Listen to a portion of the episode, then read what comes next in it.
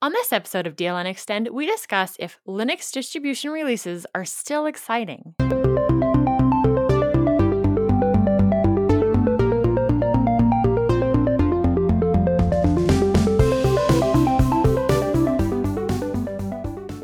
This episode of DLN Extend is brought to you by DigitalOcean and Bitwarden. Welcome to episode 63 of DLN Extend. DLN Extend is a community powered podcast. We take conversations from the DLN community from places like the DLN Discourse Forums, Telegram group, Discord server, and more. We also snag topics from around the network and give you our takes. We are once again down another co host. Oh my gosh, we were all three last week. Now we're down to two. With me this week is the amazing OpenSUSE master, Nate. How are you doing? Well, I'm doing pretty well. No complaints. I'm a little sad that Matt isn't here because I had a lot of like game stuff that I want to talk about with the Commodore 64 game stuff because I knew he wouldn't care. So I wanted to bring it up. But since he's not here, I'm not sure what I'm going to talk about now. Oh, talk about it anyway. what else do you have going on? The move is still in progress. I got a little bit more to pack yet. Actually, I'm looking at it right now. Most things are packed, but they're just not out the door yet. So I'm hoping either late today or tomorrow I can start moving some more things over to the new place. An exciting thing is Yannick, you know, Yannick from the Other Side Podcast Network. He's the uh, French guy from Switzerland. I think that's what his tagline is. He and I, we restarted the podcast that we'd been doing, kind of went on hiatus for a year due to things called Maker's Corner Podcast. It's not a DLN podcast, but it's a Other Side Podcast Network podcast. I'm saying podcast an awful lot. It's not like a hardware thing. It's mostly about making things. Everything from doing like single board computer stuff like Arduinos and Raspberry Pis to doing woodworking or electrical circuitry or anything along those lines. Just making things. That's what it's centered around. A lot of talk about 3D printing and so forth. Just recorded episode 13 yesterday, lucky number 13. Actually, Eric Adams, he's been on the podcast also. He was on there last year. Makerscorner.tech if you're interested in uh, hearing a couple of dudes and the uh, ever so infrequent dudette talk about uh, making things. It's fun. It's just it's nice to talk to Yannick. He's a fun guy to chat with, and he's got a great accent. So if you like a French accent, so yeah, we just recorded yesterday. So I think next week it'll be out. Nice. I might have to pick your brain because I know one of the things that I want to get for us for the next school year is a 3D printer. And so I'm looking for one that will fit within a certain budget range, but actually do some cool things. So we may have to talk 3D Absolutely. printers. I wouldn't call myself a, a 3D printer aficionado. I've gone through a few terrible printers, so I know which ones not to get. I'll steer you away from some of them. That is still good information to have. yeah, it is. And uh, be glad to share that. I had to basically rebuild lots of aspects of my 3D printer, make it usable. The head just wouldn't get hot enough consistently. Don't buy that one. So there's some others, and we can certainly talk in the future about that. Awesome. I'm looking forward to it. So, what exciting things are going on in the world? Of Wendy Hill? Not much at all. I've been sunburnt again this last weekend. And then anybody who's seen my profile picture knows that I've got quite a few different ear piercings. I had one of them get angry. Ooh, angry piercing with a sunburn and some other stuff that was going on and it sank into my ear. So right now I'm just healing. I am doing my best to kind of take it easy. I'm super tired with the sunburn and the ear trauma that I'm not doing anything. I'm just trying to let my body heal so that I can go off and do a whole bunch of fun things once again. But it's totally understandable. I know, like, if I'm ever injured or whatever, it just seems like it really takes its toll on your ability to accomplish anything, even to think, really. Yeah, it does. I wasn't planning on getting sunburnt and definitely not sunburnt to the extent that I was. No fooling. And I was expecting, as I know, right? Like, I wasn't planning on getting sunburnt. But the goal was I hadn't started editing the show and I wasn't too worried about it because I figured out we'd be home pretty early on Sunday and I was going to start on Sunday and then wrap everything up on Monday. Well, we didn't get home until late Sunday evening just because stuff took longer than we expected it to.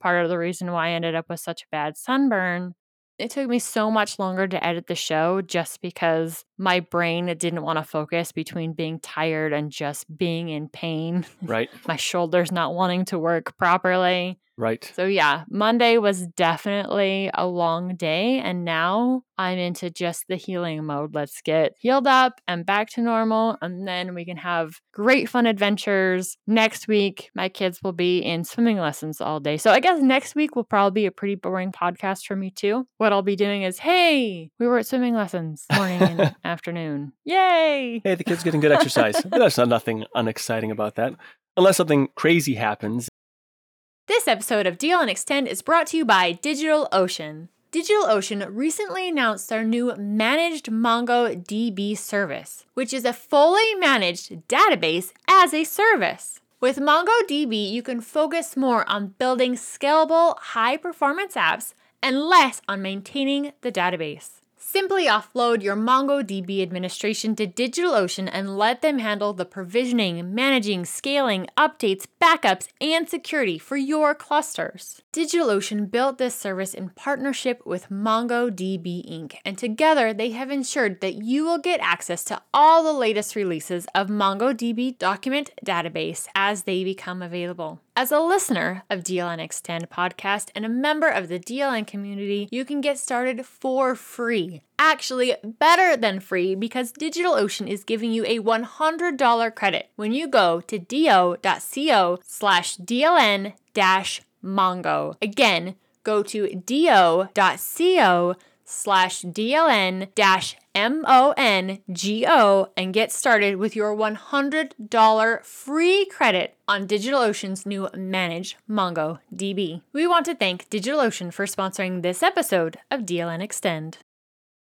Now it's time to jump back into Linux. And in this Linux topic today, are distribution releases exciting? Do you jump for joy when you find out that the next Ubuntu releases are coming out? Are you keeping up to date on what's going on with this Arch update? I guess that happens all the time. Is anybody excited about everyday Arch updates? What do you think, Nate? So I kind of get this impression that there's not as much buzz as there used to be about distributions, and I'm not really sure why. For me, I get excited every time there's an OpenSUSE release. Maybe I'm overexcited about that. Probably not a fair comparison. OpenSUSE Leap 15.3 was just released. I ran it on testing machines, but then life got super busy on me. And so I haven't actually put it into production yet. I haven't upgraded any of my Leap machines yet. Only ran like the beta tests and helped with the, the testing process early on. I feel like I'm not jumping as quickly as I used to. Now, maybe it just could be because life events, things are a little bit nutty for me right now. And that might be the reason. Or maybe because of Tumbleweed and the rolling release that I get excited all the time with new snapshots, I guess. Maybe not all the time, but a lot of times I get pretty excited. If maybe that is a contributing factor. I felt like there wasn't as much buzz about the uh, Ubuntu 2104 releases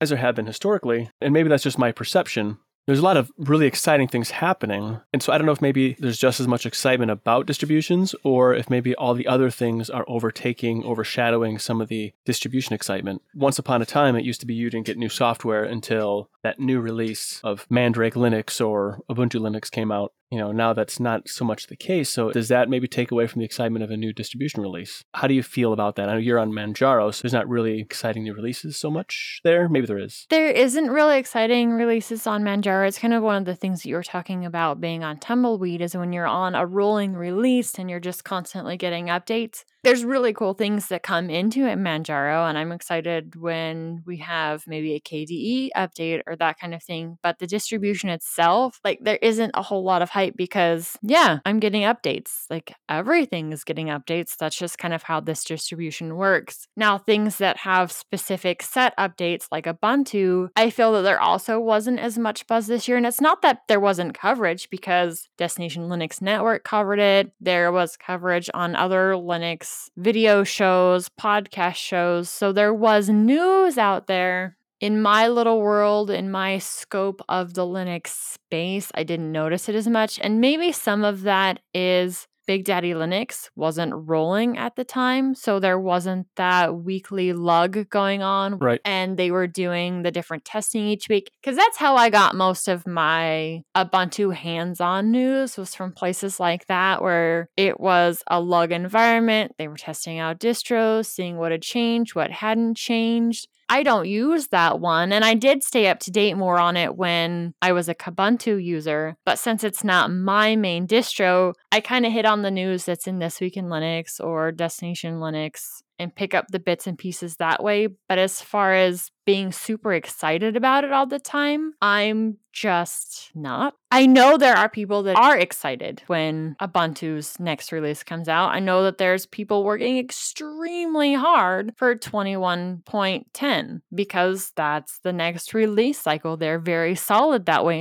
There's people that get excited about the next elementary release. They are working on rebasing and upgrading to the next one for elementary. And there's some awesome news that they're finally getting a dark mode. So I am super excited for them about that. Oh, agreed. But it's also not a distribution I follow. So I think the excitement really comes from people that use those distributions themselves and being on a rolling release. It's like, ah, cool, we got an update. I'm more focused on desktop environment updates. Right. I kind of feel like that too. And I think also one of the reasons I went from using OpenSUSE Leap to OpenSUSE Tumbleweed is because I feel like for many years, and this is nothing against distribution, it's actually a, a, quality of the distribution, the new releases have been kind of boring in the sense that nothing really breaks, there's no massive changes, everything's kind of stable, which that's a goal. That's actually a good goal for distribution to have. I will say that if I had other cool hardware, I'd be very excited about this OpenSUSE Leap 15.3 because, of course, they have the Intel AMD 64-bit desktops, laptop server, and such. But they also have a, which I haven't tried yet, a UEFI ARM 64-bit servers, desktops, laptops, and boards, AArch64, so 64-bit ARM. If you have PowerPC servers, so not big Endian, that's the newer PowerPC, and then also IBM Z architecture S390X. And that stuff excites me because they're expanding their hardware support portfolio, I guess you could say. And that's to me very exciting, but I don't have half of those to test that on. But I think if I were in maybe like another sphere, that would be very exciting. If I had other forms of hardware. Of any of us, I think Matt would be the one to have an IBM Z server, I'm sure. He always had that esoteric hardware that nobody really knew where it came from. Yes. That where in the world did you find that thing? yeah, maybe it's where you live. So just every corner drugstore has it or something.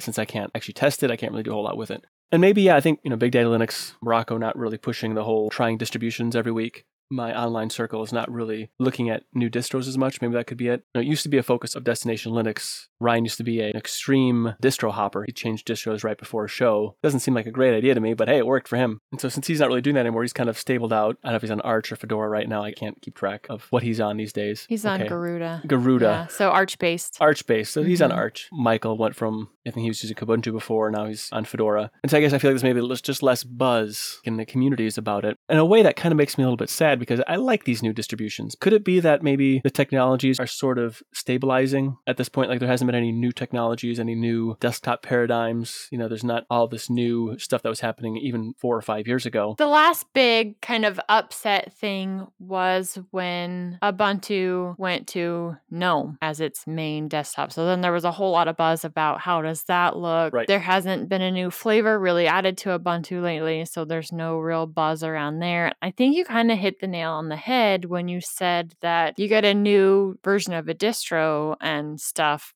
works, right? There's nothing too much to test. Yeah, there's mm-hmm. upgrades happening in the background, especially for something like Ubuntu, you're getting a new version of the desktop environment, you're getting new versions of other stuff on the back end that definitely make things better for the end user and better security. But at the same time, it's like, oh, yay, here's another thing that works which is a good problem to have. It really is nice to be like, hey, yeah, you want to try the new Ubuntu? Guess what? It's going to work. Right. There's no question, really. It's going to work. It's not like roll the dice at all. I mean, at one time it may have been roll the dice, but now just everything just seems to work right out of the box. Yeah. If you want to get your fixes with bugs and stuff, maybe I suggest, hey, jumping into the betas for Ubuntu and that kind of thing and testing there, yep. getting your feedback that way, which I know they're always looking for that kind of feedback especially on different kinds of hardware. Mm-hmm. But even then, when I've done beta testing for, you know, OpenSUSE or even Ubuntu, they just kind of still work. I would say they're like a good release from 10 years ago as far as like issues and fixing things. It's not even bad. Now, I will say like new hardware enablement, that's exciting. Like when they have Ryzen chipset came out and had to support that or the new graphics and so forth. Remember like the issues with systemd maybe a year or two ago, couldn't access something new that was AMD.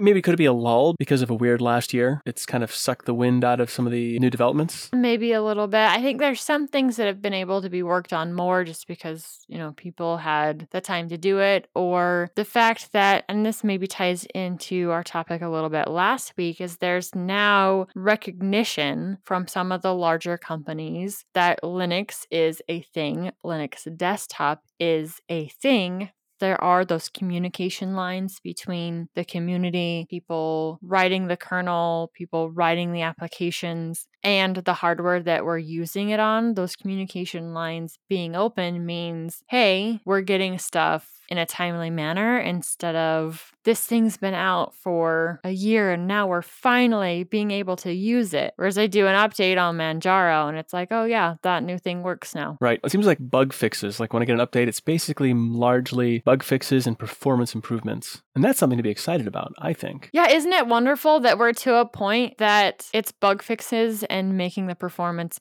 better and not saying, okay, so we've had this major issue and now it's less of a major issue. Yeah, for shame.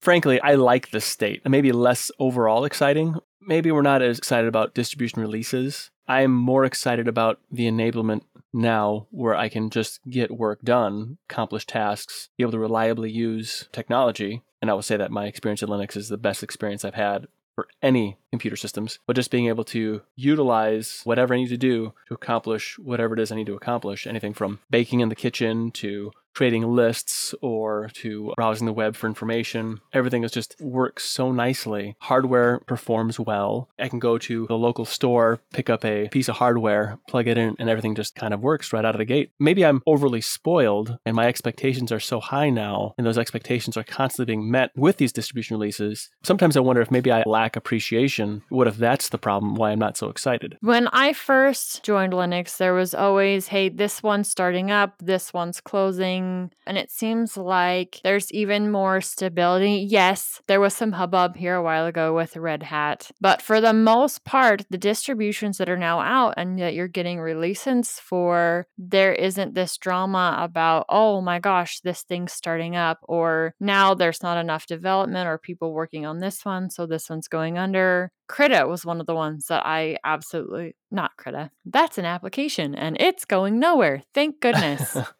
Korora, that's the one I was thinking of. It was my favorite distribution. It was my home for a long time. And then it went away just because there wasn't the same amount of developers able to work on it. They weren't able to keep up with the release schedule for Fedora. And now we've almost seemed to have this happy medium with the main distributions and we don't see stuff like that coming in or going away. Yeah, we do have a new thing coming Jing OS that is now in development. So there is new stuff coming, and we do have some of the older stuff leaving, but it doesn't seem to be in as much turmoil. Is that just me, or do you see that too? Yeah, I think so too. It does seem like things are kind of stable out. Not as many new distributions popping up that are trying to be mainstream. Maybe some more like esoteric or appliance like distributions that are built on some other existing technology, but there's not a brand new something like Solus that's appearing. There's not a brand new something like, I guess Solus be the last one maybe there's no more space for new things now. I don't know that there's necessarily not space for new things like that because I do believe that new technologies there is room to come in, but it's more like the developers that we have or the people that are coming into the community are saying, "Hey, I like this project. I'm going to help out with this and make this one better." So instead of necessarily starting new things all of the time, are constantly making forks, which I know some of that is still happening here and there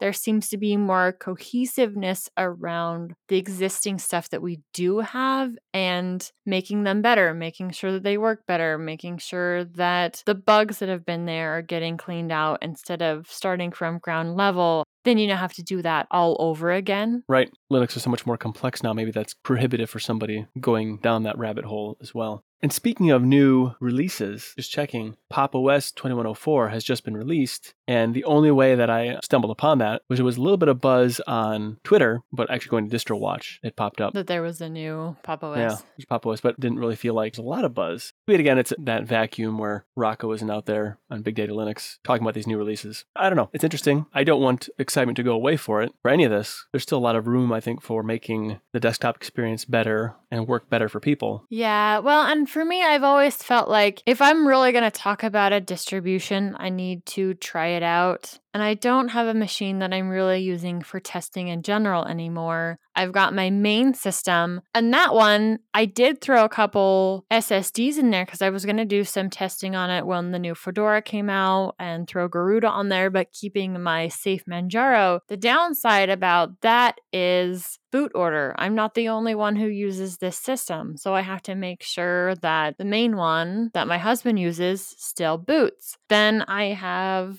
my Microsoft Surface that I use all of the time, and that I actually do work on, and the kids do school on, and that kind of thing. So it's definitely not a test machine. I now have a bunch of machines sitting on the shelf in there, but those aren't test machines. Those are school machines. They need to be ready to go for school this year. So there really isn't anything that I have set aside for testing on. So, news channels are really covering hey, here's the news on the release. This is what's changing. For me to share hype on it, I'd actually want to get my hands dirty and test it. And right now, between not having a dedicated machine for testing. And even if I did have a dedicated machine for testing, having time to actually do work on it. Anymore, it seems like I need to have my true and tried distribution on my true and tried hardware so I can get XYZ done because there's more stuff waiting to be done. I have a test machine, and I actually just turned around and I looked. It's underneath a pile of things I'm getting ready to box up. a dedicated test machine does make it better. My testing and virtual machine has become a little more limited because doing these recordings of podcasts and such seems to take up a lot of space, and I need to comb some things out again falls under priority there as well. I'm not in a place where I'm distro hopping in my Linux journey, so that probably has a negative, I shouldn't say negative, it has a detractor from the excitement of new releases as well. Yeah, I have a feeling that we're going to hear from the distro hoppers in our community that say, I am always so excited when a new distribution comes out because that's something else to play with. And we still do have distro hoppers inside of our community but overall, I also think that there's less of them in general, too. I think really it's a settling out of everything. Yes, there's still some fluctuations in new distributions popping up or old ones going away. Yes, there's still distro hoppers and there always will be, but so much of the community seems to be getting into this settle mode between the distributions and having their steady, solid releases, and many of the community members finding their forever home when it comes to distributions. And so we become in our bubble of this is the work I need to get done. This is the distribution that I'm focused on. And it's really cool that such and such is releasing again, but it's not my distro. Right. I guess it's a fragmentation of the community in some ways. Not that it's more fragmented now, but we're all in our own little bubble or silo or pick your analog of uh, distribution compartmentalization. That could be a thing too. You know, you're more entrenched in the Manjaro world. Some people are in the, in the Fedora world. You know, me in the OpenSUSE world. That I only get excited for OpenSUSE. Oh, can't forget Ubuntu world.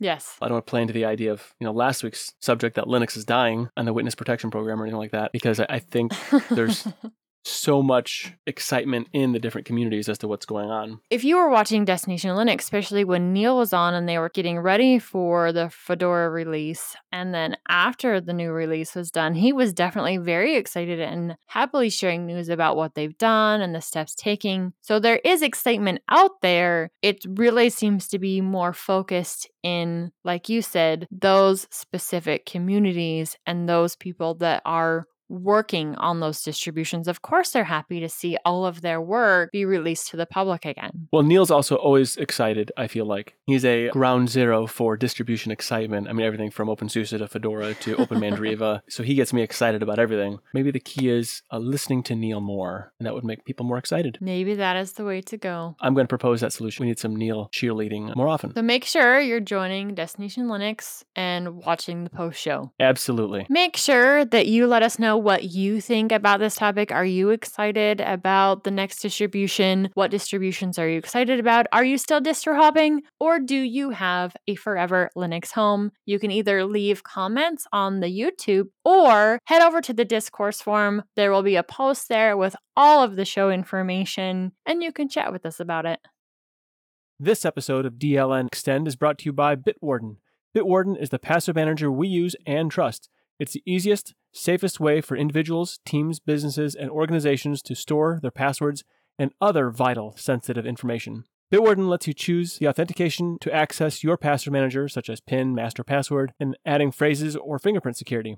all to keep your passwords safe. Go to bitwarden.com slash DLN to get started for free. Bitwarden is a password manager that I use and trust because Bitwarden is 100% open source. It has extensive security audits. It gives you the ability to self-host if you so choose. So go to bitwarden.com slash DLN to get started for free. It's only $10 for a premium account, which gives you one gigabyte of encrypted file storage, two-step login with YubiKey, U2F, Duo, Vault Health Reports, and more. Make the smart move like many from the community have and go to bitwarden.com slash DLN to get started for free.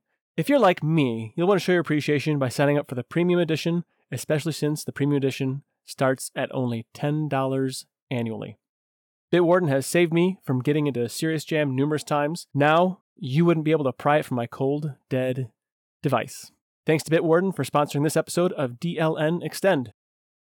Please tell me that you've got some sort of game stuff this week, Nate. Without Matt here, everybody is going to be missing their game fix. You got something for us, right? Well, I sure do. I discovered this whole new treasure trove of Commodore 64 games that are really high quality. Some are commercial games from Psytronik. One of them in particular is called Steel Ranger. It's a Metroid like game. The graphics, they look 8 bit how nice they look. I'm not even sure why I get so excited about this because I could just play newer games. What's amazing to me is seeing how this continued development going on on the Commodore 64 and actually producing very playable, very quality, highly polished games that are fun to play, that have depth of story and so forth. And maybe not that deep of story, but deep in story. That's one of the games. There's another one, uh, Lost City in Atlantis. It's a puzzle platformer. Knight and Grail, it's an action platformer. I have not played those yet, but one that I'm very excited about. I don't know if it's going to be a game that's commercial or what. The programmer is the Sarah Jane Avery. I think she's from the United Kingdom. Cambridgeshire, wherever that is. I don't know if it's a real place. She's actually an author and she writes books. And so she decided to take four of her books and turn it into a Commodore 64 game, like a Legend of Zelda for the Nintendo. Same style. It's called sort of Helja or Helya. I'm not sure if it what it is. H E L J A. I have actually heard it spoken. It is a very neat looking game. It's based on her novel, so that the story's on that. She's still testing it and building it, but it just looks incredible. The music is good. The uh, level design is good. She's giving updates on Twitter on the 27th, one of her posts, she added a, a, portal system. So now she can have linked maps as well as uh, she's building interiors and she's still using her test map for now and with very rough interiors, doing things like uh, multiplexing sprites. Things are more interactive and having the sprites go above and below each other, which is not as easy to do on that hardware as it would be Super Nintendo type hardware. I'm just amazed that so much effort's going into keeping a nearly 40 year old computer alive Maybe it's just the nostalgia or what. To me, it seems like the platform just hasn't died yet. In fact, it might actually be more vibrant now than it was 20 years ago. So I've got a question. This last game that you're talking about is still in development. Does it still have 8 bit music? Yes.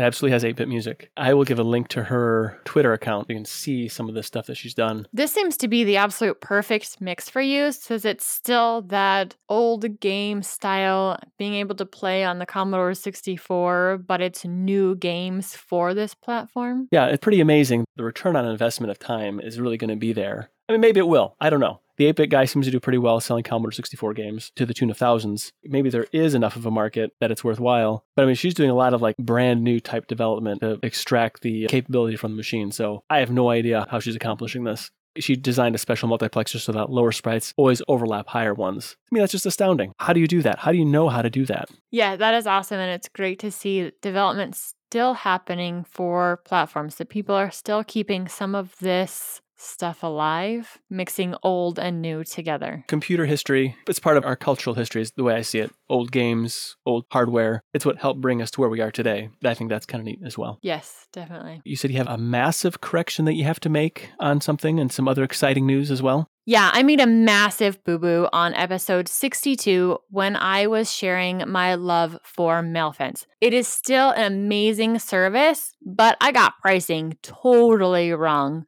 I have not the Ultra, but the entry level platform. I have no idea why I had it set in my mind that I had the ultra subscription, but I don't. I have the entry level subscription. And if you go on their website, if you're checking them out, yes, you will see things in euros. But if you decide that, hey, this is a route that you want to go, when you're in that section, you can change it to US dollars. And I'm now looking at the subscription page myself inside my account. I'm not seeing an ability to change to yearly anymore. So I don't know if that option is gone. When I signed up here a few years ago, you could either do monthly or yearly subscriptions. So yearly may not be an option at this point. I still say that they are great I love MailFence. I'm extremely sorry for giving you wrong prices and making this deal sound way better than it actually is. I don't think it's entirely your fault. I mean, I wasn't there on that show, so I couldn't double check for you. Blame it on my absence, why the mistake happened.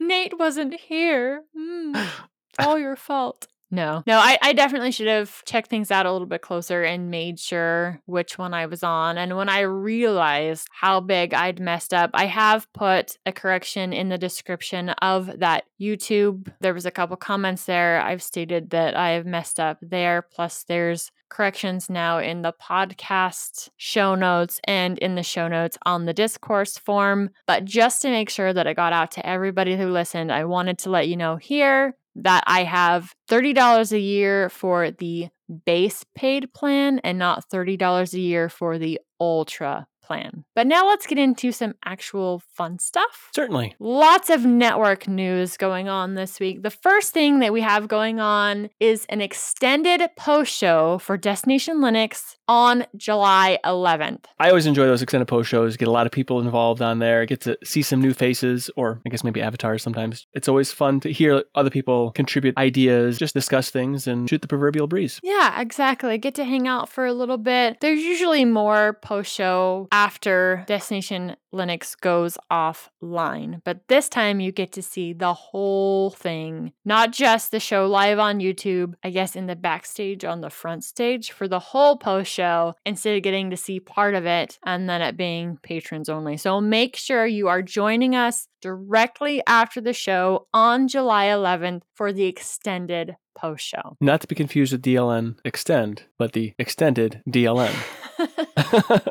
a little bit of a tongue twister there, isn't it? Well, I think it's fun. I guess that means I have to be there, right? That's right. You do have to be there. Make sure you're there, Nate. July 11th. I'll do my best. We're getting close to another anniversary, and this anniversary is a big one because it ends with a zero, and that is the birthday of Linux. We are going to be celebrating 30 years of Linux on July 15th with a big lug followed by a game fest. It'll be a smashingly good time as we get to visit again, talk about all different kinds of Linux things with the community, and then play some games. I know Among Us is back on the list of games to play for this coming Game Fest. I'm so excited. The first time I ever played it was the last Game Fest we did, and I can't wait to dive into this one because I've been practicing. Oh yeah, my kids love Among Us, so it's been quite a bit of playing of Among Us. We have done it in a few weeks here, but yeah, that is a great game. It's just a fun game. Last time we played it, and Jill was the imposter, and she got me. I was thinking to myself, how could Jill do that? She's always so bubbly and nice. was so much fun. Yes, it is. There will be other games, some open source games there on the list. So make sure you're staying tuned to find out what all we're playing. I know we're still kind of figuring out what we want to play, and we want to be playing games that more members can join on. So one of the downside of Among Us, even though they've done an update, the maximum number of people is 16, which is better than it was before. So we're trying to find some games that we can all play together as a community even better if they're open source games where more people can participate at one time. So if you have any suggestions for games where a lot of people can play and we have rounds, so open world stuff, probably not so much, but things like Among Us or Super Tux Kart where we can get more people in and playing would be awesome. Absolutely. I don't mind buying a game or two for uh, Game Fest. And also, can you believe it's 30 years of the Linux kernel? 30 years. It seems like only five years ago we celebrated the 25 year anniversary. As we're approaching the 30th anniversary of this, it's really funny that the topic last week was Is Linux dying? Which we've decided no, and we've even rammed that home even more this week in the fact that everything works so well and is running so smoothly that you don't have quite the hype over new distributions dropping. And here we are, like, yay, look at how far this community has come, this kernel has come. In 30 years. Really amazing to see the developments and how much the hardware is now enabled in the kernel and, and so forth. It's actually it's really amazing. And I'm really grateful to all those that work on the kernel and in celebration, we will play games on Linux. We will play games on Linux. We have one more thing. Oh, do we? Yes, there's one more thing, and we are doing another live show for DLN Extend. That will be on August 18th as part of our celebration 30 years of Linux. Woohoo. I think that'll be fun. It should be. It should be a bunch of fun. I really enjoyed the last live show that we did. It'll be same time, early on a Wednesday morning. At least for me, it's early on a Wednesday morning because I'm mountain time. So all of that information will also be shared on the discourse forum and in the show notes so you can make sure that you're joining us at the right time and we'll be reminding you every week until it happens in August. Make sure you're joining us for the next live show of DLN Extend. I'll make sure that I'm there. I'll make sure. I'll have it all carved out. You better and be there. go. Gosh dang it. I mean, I'm excited. I'm not going to not be there. My husband has mentioned to me multiple times, hey, you should be doing more of the live shows. One of the community members, Sam H. Hunter, he was asking when we were going to be doing another live show. So here you know, we are going to be settled back down. Everybody will be moved in and all that fun stuff will be done. Next live show, August 18th. Good times. I will definitely be all settled in at that time as well. Yeah, your move will be over. There should be no more packing, no more unpacking. There might still be unpacking. You'll finally reveal the new name instead of Super Cubicle. Right. The Super Cubicle will be decommissioned. We'd like to continue the discussion with you on Telegram, in Discourse, Mumble, or Discord. Visit the DLN website for information on how to connect to the social channels, all of our shows and creators at destinationlinux.network. For more information on me, you can go to cubiclenate.com. Links to my regular written blatherings podcast and YouTube channel can be found there. Not that there's a lot going on, but hey, you know, if you're interested, you can follow Matt and his random ramblings on Twitter at MattDLN. You can find me on Mastodon at Wendy, DLN at mastodon.online. Be sure to check out the DLN merch store. Grab yourself some awesome DLN Extend swag, along with stuff from across the network. As always, we thank you for joining us. We'll be back next week with another awesome episode of DLN Extend. Until then, have a great week, everyone.